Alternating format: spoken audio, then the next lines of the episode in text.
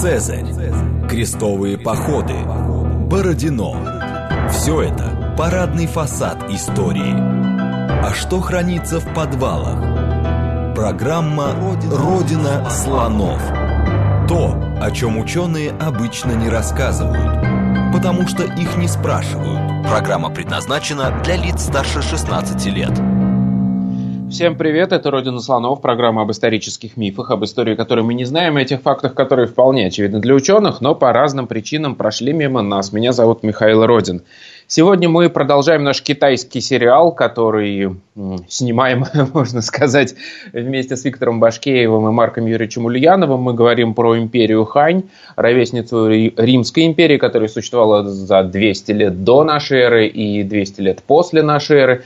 И вот сегодня мы подошли к одному из самых трагичных эпизодов э, этой династии, который произошел как раз вот на рубеже Р.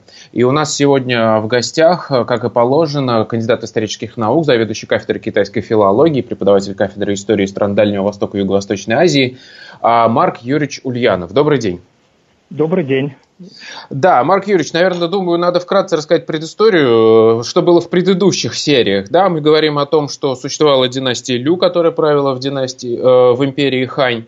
А, но э, там в последние годы, э, там, до нашей эры, набирает э, силу род Ван, и в том числе один из ее представителей Ван Ман. Вот, его временно отлучают от власти, засылают куда-то в провинцию, но потом умирает, умирает император Айди, и он как бы снова возвращается к власти. Правильно излагаю? Да, совершенно справедливо. Напомню, что мы уже так или иначе, но в течение двух предшествующих э, передач э, с Виктором Викторовичем Бакшеевым и Максимом Сергеевичем Целуйко упоминали и имя Ванмана, и его родственников, и действительно они заслуживают такого большого внимания. Э, с семьей Ван так или иначе связан ну, самый сложный и, наверное, интересный период в истории древнего Китая, а именно этот э, время на перекрестке веков, на перепутье веков. Э, конец первого века до нашей эры, первый век нашей эры. Это в последней передаче мы действительно говорили о, последних десятилетиях первого века до нашей эры и подробно рассматривали правление э, двух, трех императоров. Это Юанди, э, Чэнди и Айди. Все это охватывает промежуток времени где-то с 60 по э, первый век до нашей эры. И э, мы остановились на анализе или рассмотрении правления императора Айди, который длится с 7 по первый год до нашей эры. Ну, а возвышение рода Ван действительно приходится на время правления Юанди. Э, собственно, условием возвышения этого рода становится то, что женой или супругой императора Юанди э, как раз и была женщина из рода Ван, которая и будет двигать в дальнейшем своих родственников э, к вершинам власти. И, собственно, это время и интересно с исторической точки зрения тем, что э, род женских родственников ставит перед собой задачу прийти к власти, и что очень важно, и что очень редко бывает в истории, этот род выполняют эту задачу. И действительно, с 8 по 23 годы нашей эры Ван Ман станет э, правителем э, Китая, и Ван Ман – это племянниц, племянник этой самой императрицы э, Юанди. И мы говорили о том, что он 45 -го года рождения, уже в 16 году, то есть в 20-летнем возрасте он получает аристократический титул Хоу, и его назначают на небольшую сравнительно бюрократическую должность, но в очень важном э, органе управления в секретариате при императоре. И там он с 20-летнего возраста начинает получать э, опыт управления, опыт взаимодействия с э, элитами, с бюрократией. И как раз э, это время правления Ченди, когда э, его тетушка, э, мать ныне правящего императора – сосредотачивает, она и ее ближайшие родственники, ее братья, сосредотачивают в своих руках фактически всю верховную э, власть. Напомню, что э, родственники из рода Ван получают назначение на самые высшие должности в государстве. И вот э, это длительное достаточно правление для Ван Мана было временем взросления, и он э, первые годы находился на вторых ролях, и, в общем-то, был еще юн, но, видимо, очень перспективен, и поэтому постепенно двигался наверх. И напомню, что в восьмом году, то есть на предпоследний год правления этого императора, он, э, минуя да, какие-то промежуточные должности, назначается на очень высокий пост верховного главнокомандующего Дасыма. Ну, ему уже 38 лет, э, его окружают на тех же на высоких постах э, его старшие родственники, поэтому это назначение не кажется случайным. Но важно обратить внимание на то, что э, это еще и военное назначение, поэтому он э, получает э, силовое ведомство, говоря современными словами, и, может быть, это во многом определяет его будущем политический вес. И э, здесь мне хотелось бы сказать несколько слов о качествах самого Ванмана, а, а дальше уже перейти к характеристике еще трех правлений, которые будут предшествовать его воцарению. О них э, нужно будет, безусловно, сказать. Но вот, э, собственно, основным источником да, здесь э, является сочинение Баньгу, история империи Хань. О нем рассказывал Виктор Викторович Башкеев. Это самый важный, собственно, источник по истории Западной Хани. Он стоит вторым в числе китайских нормативных историй после известного труда Самотяня, и очень содержателен и интересен. И вот что, на что стоит обратить внимание. Обычно э, в этом и в последующих памятниках, в общем-то, императорам, то есть носителям высшей власти, уделено не так много внимания.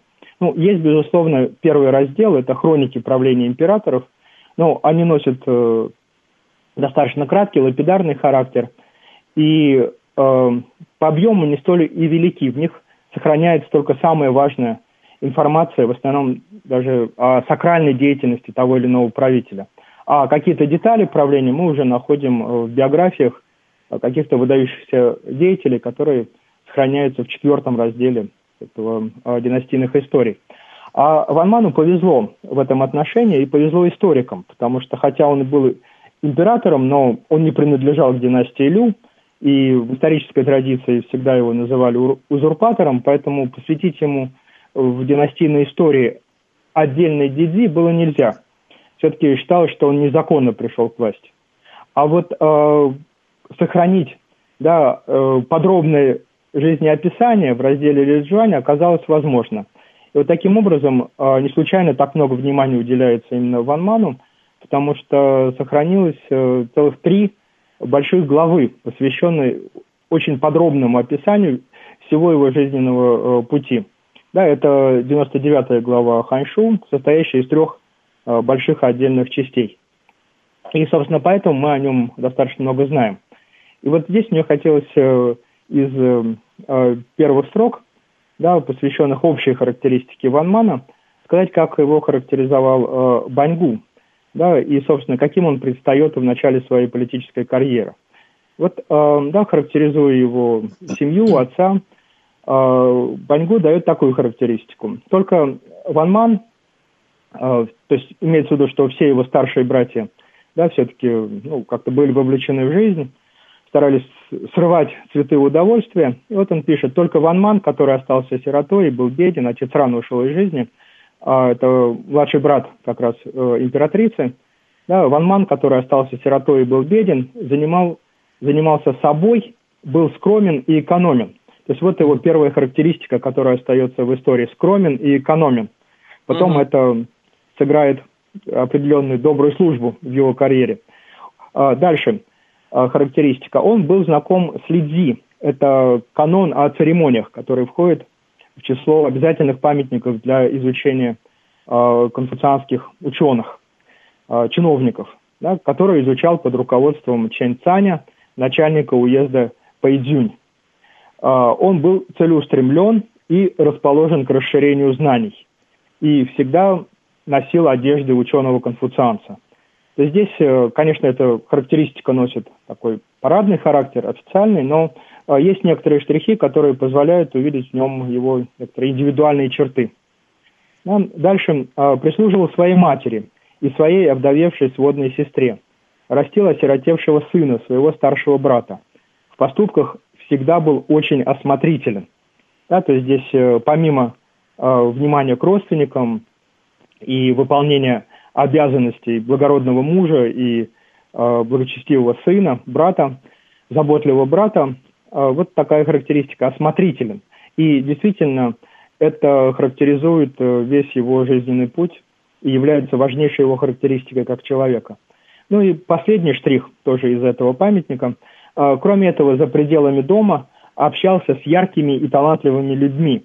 Дома же прислуживал э, своим старшим родственникам, там, дяде, тетушке и так далее. Да, вот э, такой Ван Ман в начале своего жизненного пути. А дальше мы говорили об да, правлении э, императоров Ченди и Айди, говорили об обстоятельствах, собственно, политической истории. Считаю, что это ну, самое важное да, при первом подходе к рассмотрению истории того или иного государства, того или иного периода.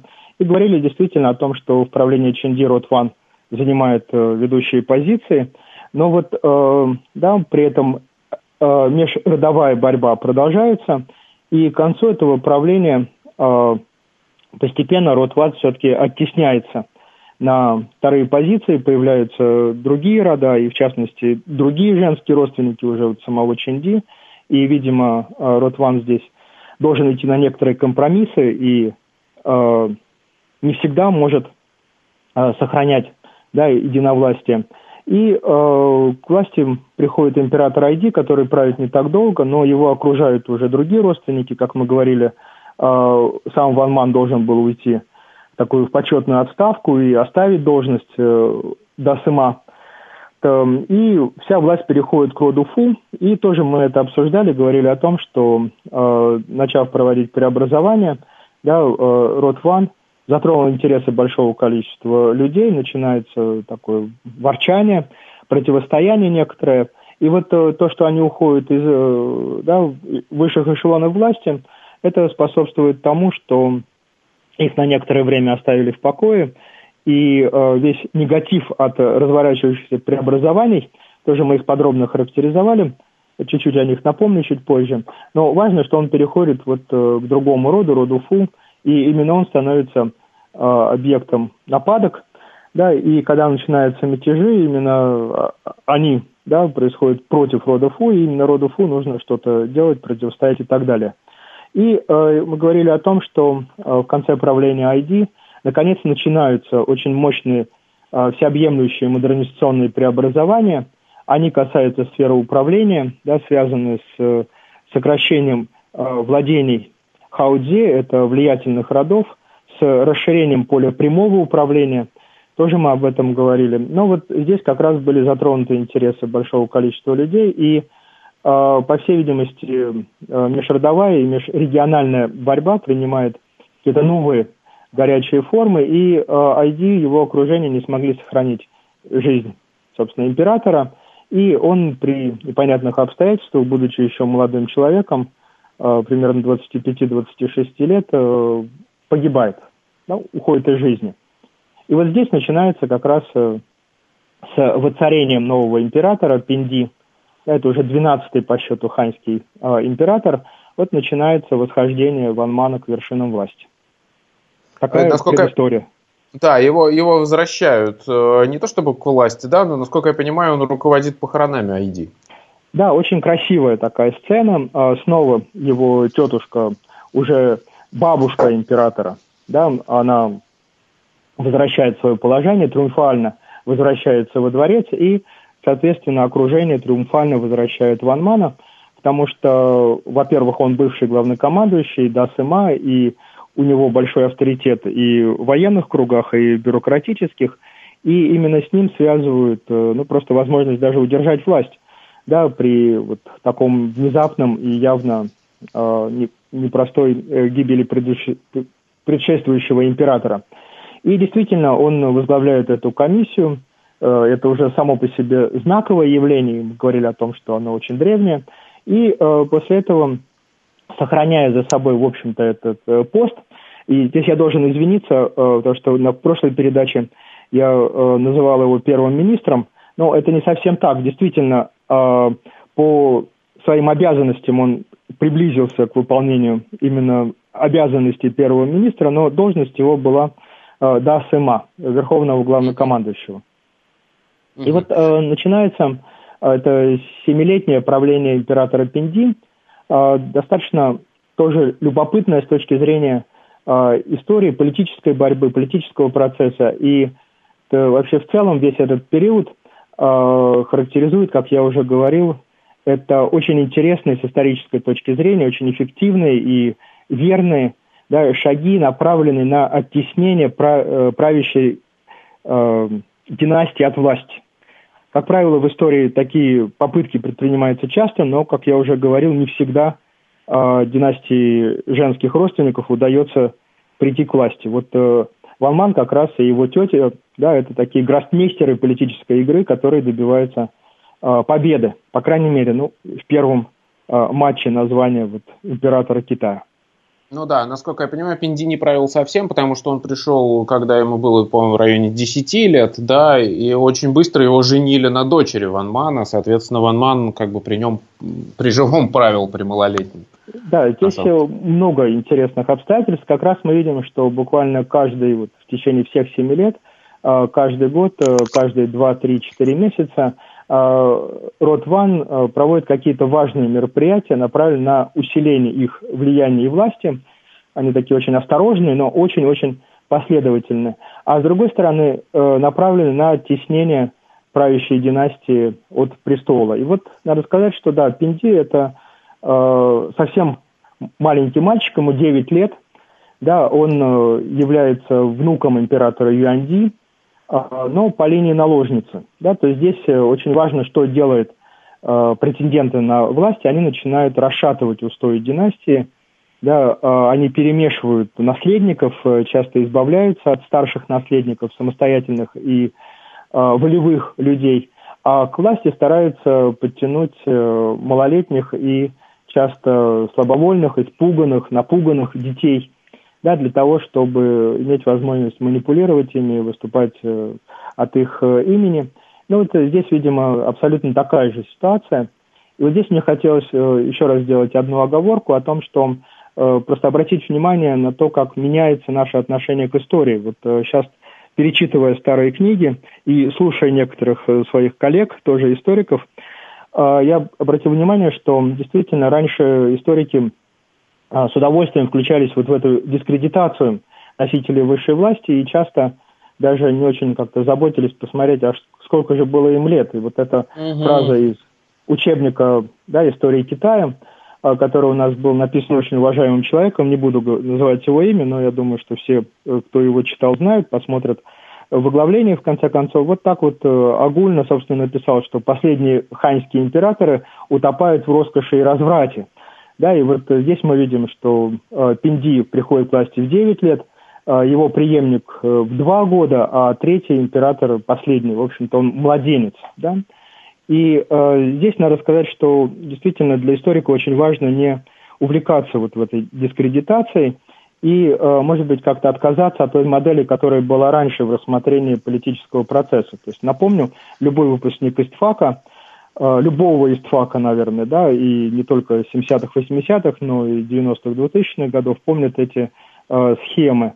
То есть э, правитель всегда слабый и глупый, да, э, всегда чаще проводит время в женской половине гарема или в лучшем случае где-то на охоте, да, за него правят какие-то чиновники, они, как правило, недобросовестные, либо взяточники, либо, если Китай, то это обязательно евнухи, да, вокруг них растет коррупция – они э, дезинформируют императора, э, и вот в этот момент начинают повышаться налоги, да, крестьяне начинают обезземеливать, э, страдают, и начинаются какие-то крестьянские восстания, вот именно в силу этой цепочки, как следствие некоторое.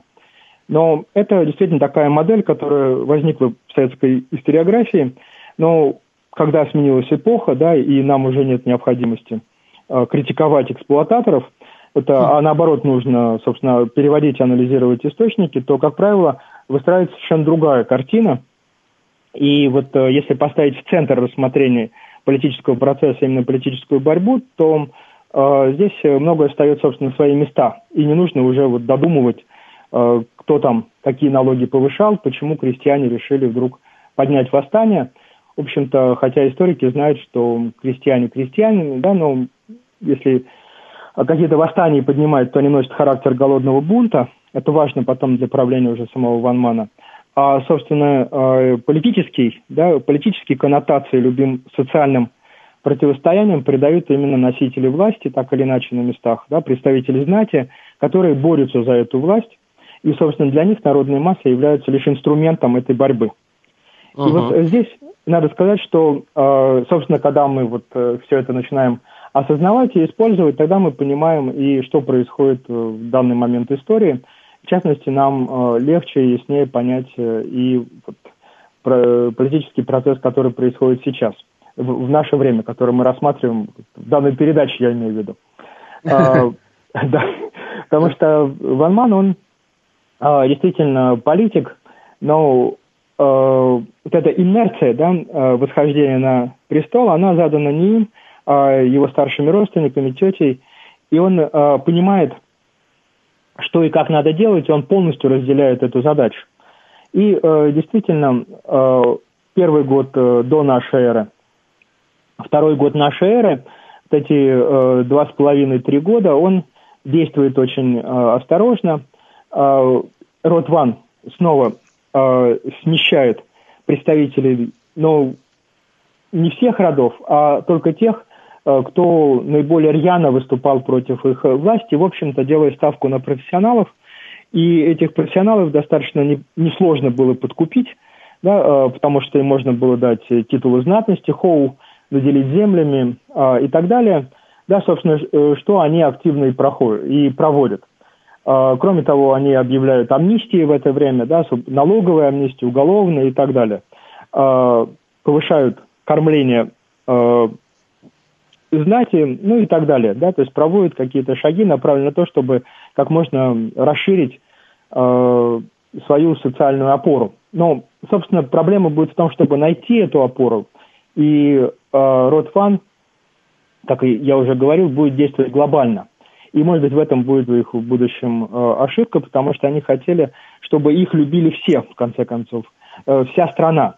А это ну, невозможно, да, это очень сложно. Но, как мы видим, найти э, свою социальную опору бывает непросто. И вот, видимо, одна из особенностей данной ситуации, когда родственники по женской линии идут и приходят к власти, как раз и заключается в том, что их социальная опора достаточно невелика. Это, собственно, сами родственники – и здесь многое зависит от э, величины клана и количества людей, которые в него входят. Ну и, э, может быть, э, клиентела ближайшая, да. Но на общем фоне вот этой огромной Китайской империи, видимо, это не очень большой э, объем людей. Да? И э, вот э, с первого по второй год проходит ряд важных событий. Ну, э, во-первых, еще будучи до СМА э, и явно решив э, двигаться наверх, еще дальше. А, Ван Ман еще за, как мы видим, за 7-8 лет до объявления себя императором начинает думать о сакральной стороне легитимации себя в будущем как императора. И это крайне важно, да, и очень интересное обстоятельство. Видим, что э, сам Ван Ман, может быть, даже больше, чем его тетя, начинает придавать внимание еще и сакральной стороне власти. Потому что э, мандат неба, да, Тхен или повеление неба на власть нужно заслужить. А, как мы уже говорили, это важнейшая часть китайской идеологии. Да, а, и Ван Ман идет интересным путем. Он не дискредитирует правящую династию. Он, собственно, да, а, является, ну, не является ее частью, только родственник по женской линии, но он является частью огромного бюрократического аппарата. Поэтому ему нужно двигаться каким-то другим путем. Да, напомню, что дискредитация правящей династии – это такой самый простой и характерный прием, но тогда, когда к власти приходит какой-то военачальник в результате гражданской войны. А Марк Юрьевич, видим... Марк да. Юрьевич, и вот да. здесь мы сейчас повесим этот вопрос, каким же путем пошел Ван Манна. После новостей угу. мы вернемся и продолжим хорошо, этот разговор. Хорошо, понял. Программа «Родина слонов». То, о чем ученые обычно не рассказывают, потому что их не спрашивают. Еще раз добрый день, это Родина Слонов, меня зовут Михаил Родин, и мы сегодня с Марком Юрьевичем Ульяновым говорим о том, как пришел к власти Ван Ман. А он э, правил, по сути, при малолетнем императоре Пинди, э, но пришел к власти более хитрым путем, чем можно было бы себе представить, правильно? Да, совершенно точно. И, э, ну, можно даже чуть-чуть поправить, сказать, что мы сейчас рассматриваем правления последних императоров Западной Хань. Да, это там три подряд очень... малолетних было. Угу. Да, это очень важно, потому что, э, собственно говоря, политической истории, вообще об истории, да, историки, особенно те, кто изучают древность, вынуждены большое, больше всего внимания уделять именно носителям высшей власти, потому что такова особенность сохранности исторической информации в источниках, сохраняется в первую, в первую очередь э, сведения, касающихся так или иначе да, действий или деяний э, носителей высшей власти, монархов, царей и их э, окружения.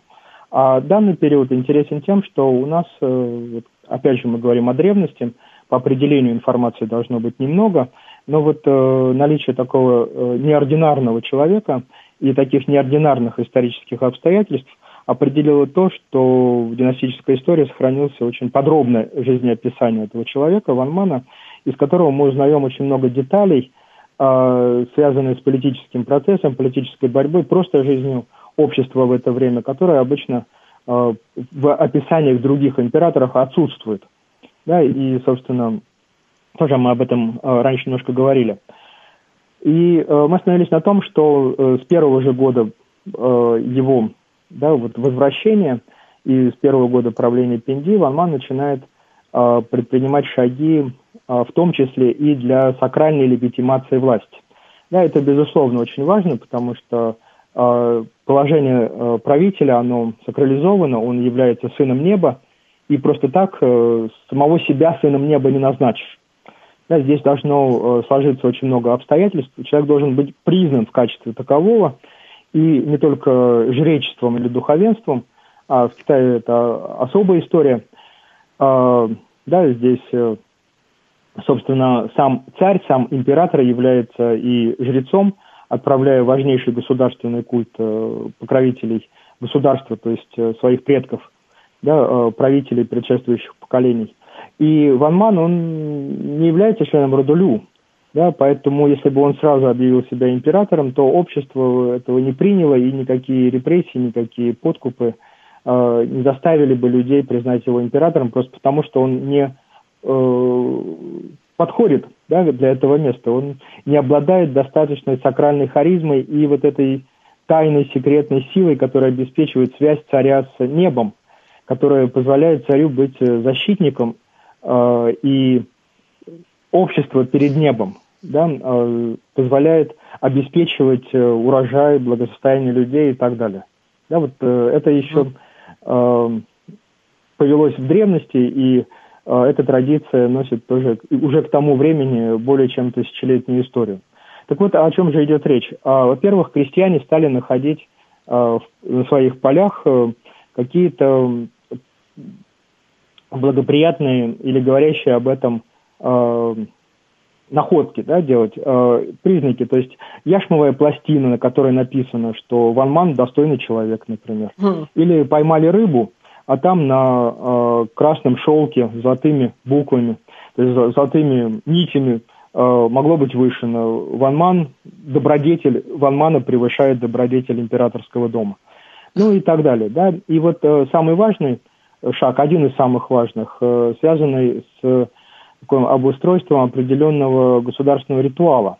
Так сложилось, э, когда еще правитель западного Джоу, а это конец второго тысячелетия до нашей эры, э, сразу после того, как джоусты захватили шанскую столицу, да, тоже э, правитель Уван, э, уже став правителем нового государства Джоу, как сообщают китайские хроники, он встречает посольство, которое направляет ему обязательно южные варвары с, с благовестными и с очень ценными дарами. И прежде всего это должны быть э, фазаны определенного цвета. И эта традиция, она сохранялась потом и в будущем, но вот эта связка, да, то есть должно прибыть посольство от народов самого-самого дальнего юга, а я сейчас объясню, почему это так важно, и привести вот эти дары. А важно это потому, что э, это подтверждает, что сакральная сила этого правителя, Д, то, что называется по-китайски, она распространяется не только на территорию самой Поднебесной, на которую распространяется его власть, но добродетель его настолько велика, что она уходит из-за пределы Китайской империи и достигает вот этих э, южных варваров. Ну, мань-и по-китайски, да, на самом деле это скорее инородцы, и речь идет о конкретных народах, о тайцах или вьетах. Это, но в данный момент важен сам вот этот историографический штамп.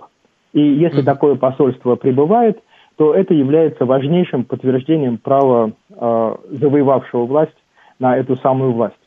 И вот Ван Ман, э, хорошо знавший историю, его окружение тоже, оно начинает при дворе э, имитировать или э, как вот, ставить, да, с точки, такой театральный термин, как поставить пьесу, да, Ван Ман и его окружение ставит э, такого рода спектакли, ну, если говорить упрощенно, э, имитирующие такого рода посольства.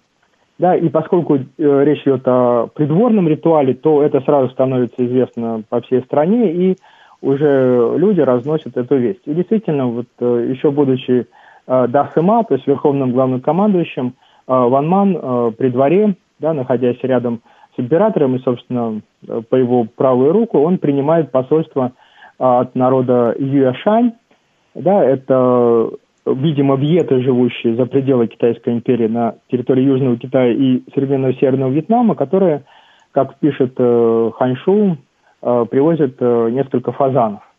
Угу. И вот это да, э, является таким калькой э, описания, собственно, само описание в тексте, оно воспроизводит э, те же самые штампы историографические, которые э, мы видим и при описании посольства времена Ван, э, Увана и последующих джоуских э, правителей – и как бы должно было показать и убедить общество, что вот Ван Ман, хотя он еще только главнокомандующий и вообще ни на что особо не претендует, но уже его благо... Д, благодетель настолько велика, что вот э, уже эти Юэшань, кстати, отмечу, что э, Юэ действительно народ есть, очень крупный, живущий по всему юго-восточному южному побережью современного Китая и вот на севере Индокитайского полуострова.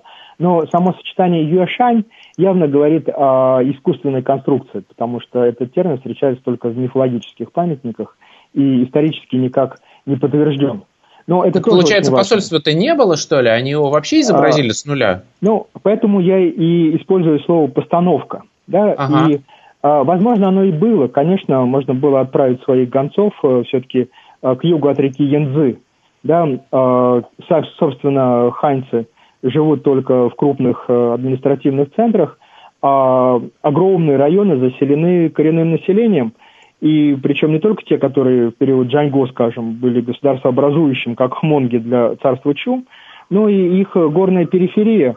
Это и народы Яо, живущие по склонам хребта Нанлин, южный хребет, который отделяет, собственно, бассейн Янзы от крайнего юга – ну а дальше уже тайские народы, с которыми, в общем-то, китайцы поддерживают э, отношения, да, они их обкладывают данью, получают подарки. Поэтому не исключено, что, э, собственно, само это посольство могло и быть, да, какие-то люди, вожди даже или э, главы родов, тайцев, левьетов приехали ко двору. Но это искусственная постановка, безусловно. Uh-huh. Да, и вот, собственно, все эти историографические штампы, их ритуальные действия и даже названия – Юэшань говорит о том, что это э, такой э, овеществленный и э, превращенный в историческую реальность э, миф, да, фактически mm-hmm. миф вот высшей власти. И надо сказать, что э, это, видимо, подействовало на современников, все к Ван Ману стали смотреть, относиться к нему по-особому, да, э, число таких благовестных признаков стало увеличиваться, появляются колокола, надписи на триподах и так далее, где везде прям э, Ван Ман описывается как исключительно добродетельный человек. И вот э, чуть позже еще одно посольство приходит ко двору, да, но Ван его уже встречает, это первый век нашей эры, встречает уже в новой должности. Да, вот, э, э, будучи человеком скромным, э, он еще никакой не регент, никакой даже не вот первый министр, а в первом году нашей эры э, получает назначение на пост э, Тайфу, это э, один из трех высокопоставленных чиновников империи, но именно один из трех. То есть э, Тайфу, его основная обязанность быть воспитателем наследника. Да, он угу. входит в тайный совет, один из трех гунов, вот, но фактически третий из трех гунов и очень близкий к наследнику. И вот как только он это назначение получает, проходит некоторое время, как э, происходит сенсация, происходит э, что-то э, глобальное, очень неожиданное.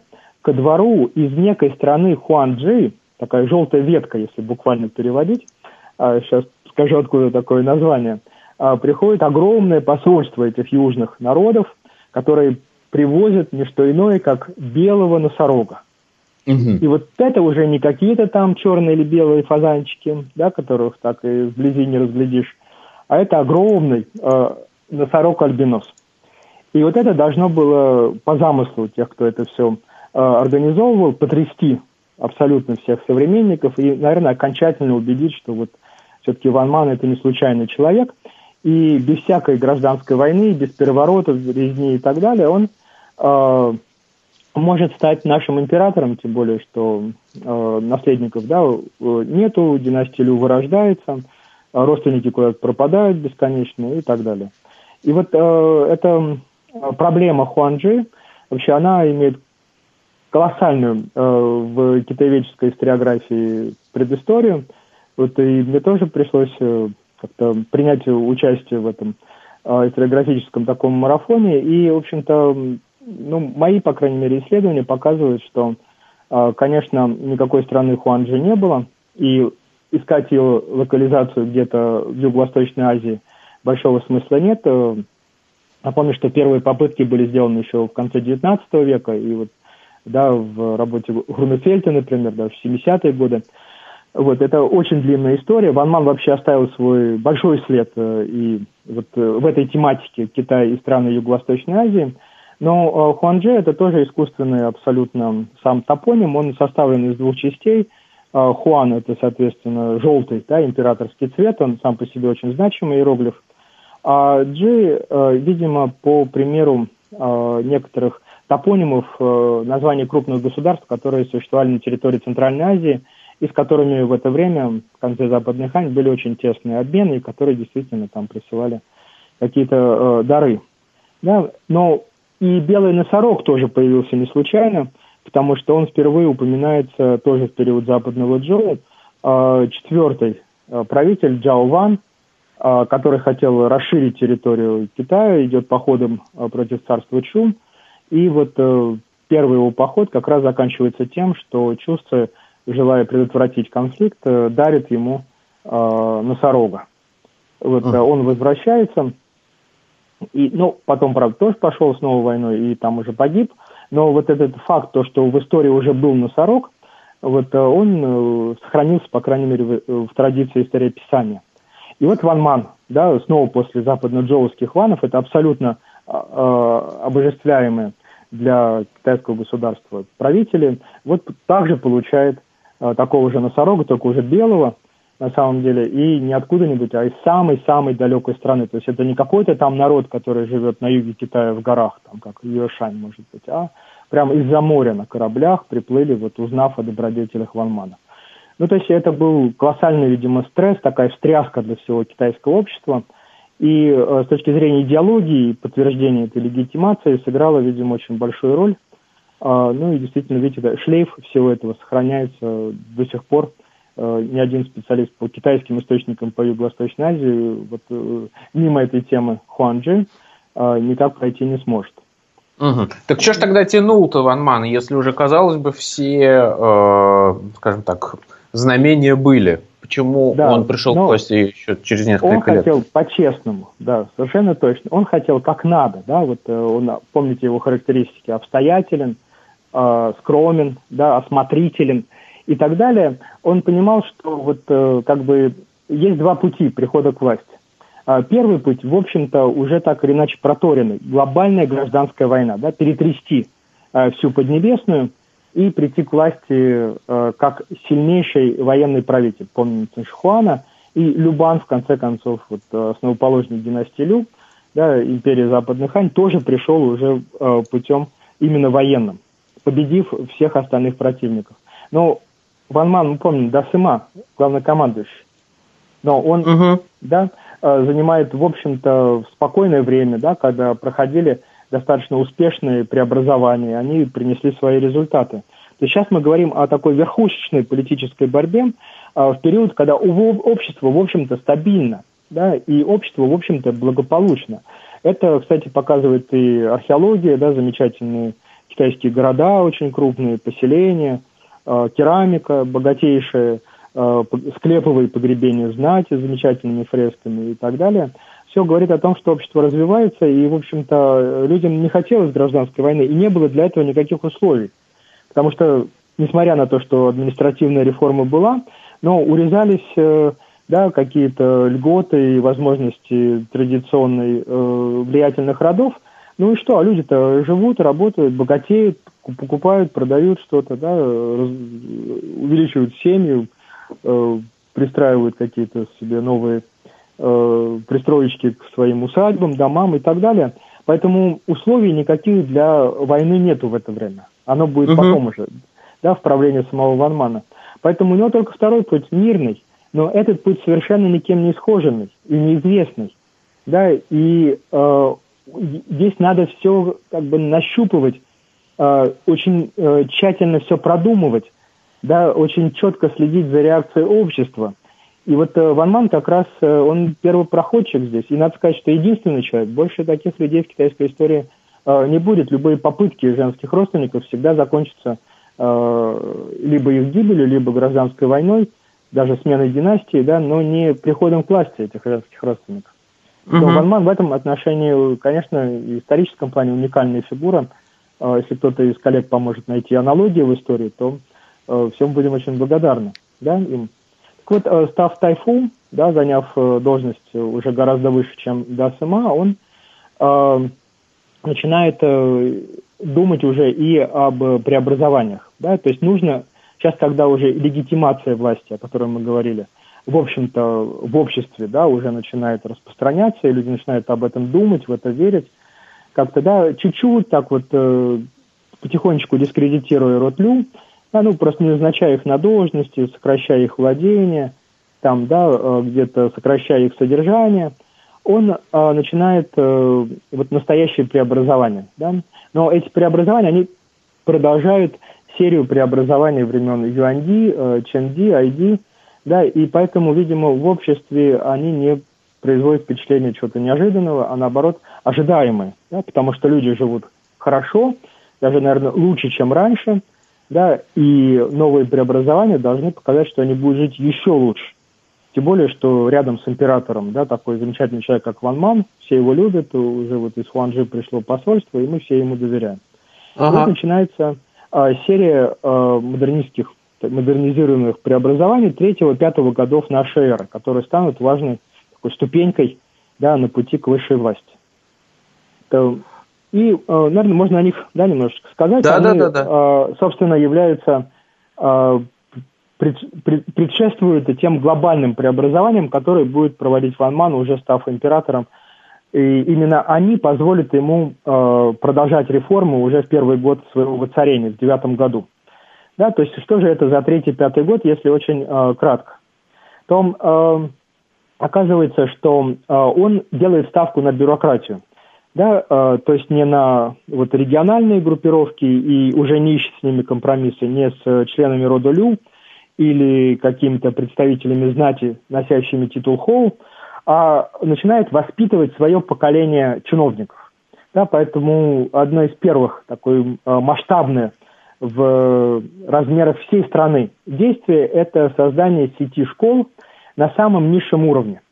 А, он выходит ряд указов, которые предписывают знатокам а, китайских конфуцианских канонов да, создавать на уровне общины да, или группы общин, то есть э, волости, уезда, школы для обучения всех, кто сможет учиться, для того, чтобы подготовиться к сдаче конфуцианских экзаменов на первую ученую степень.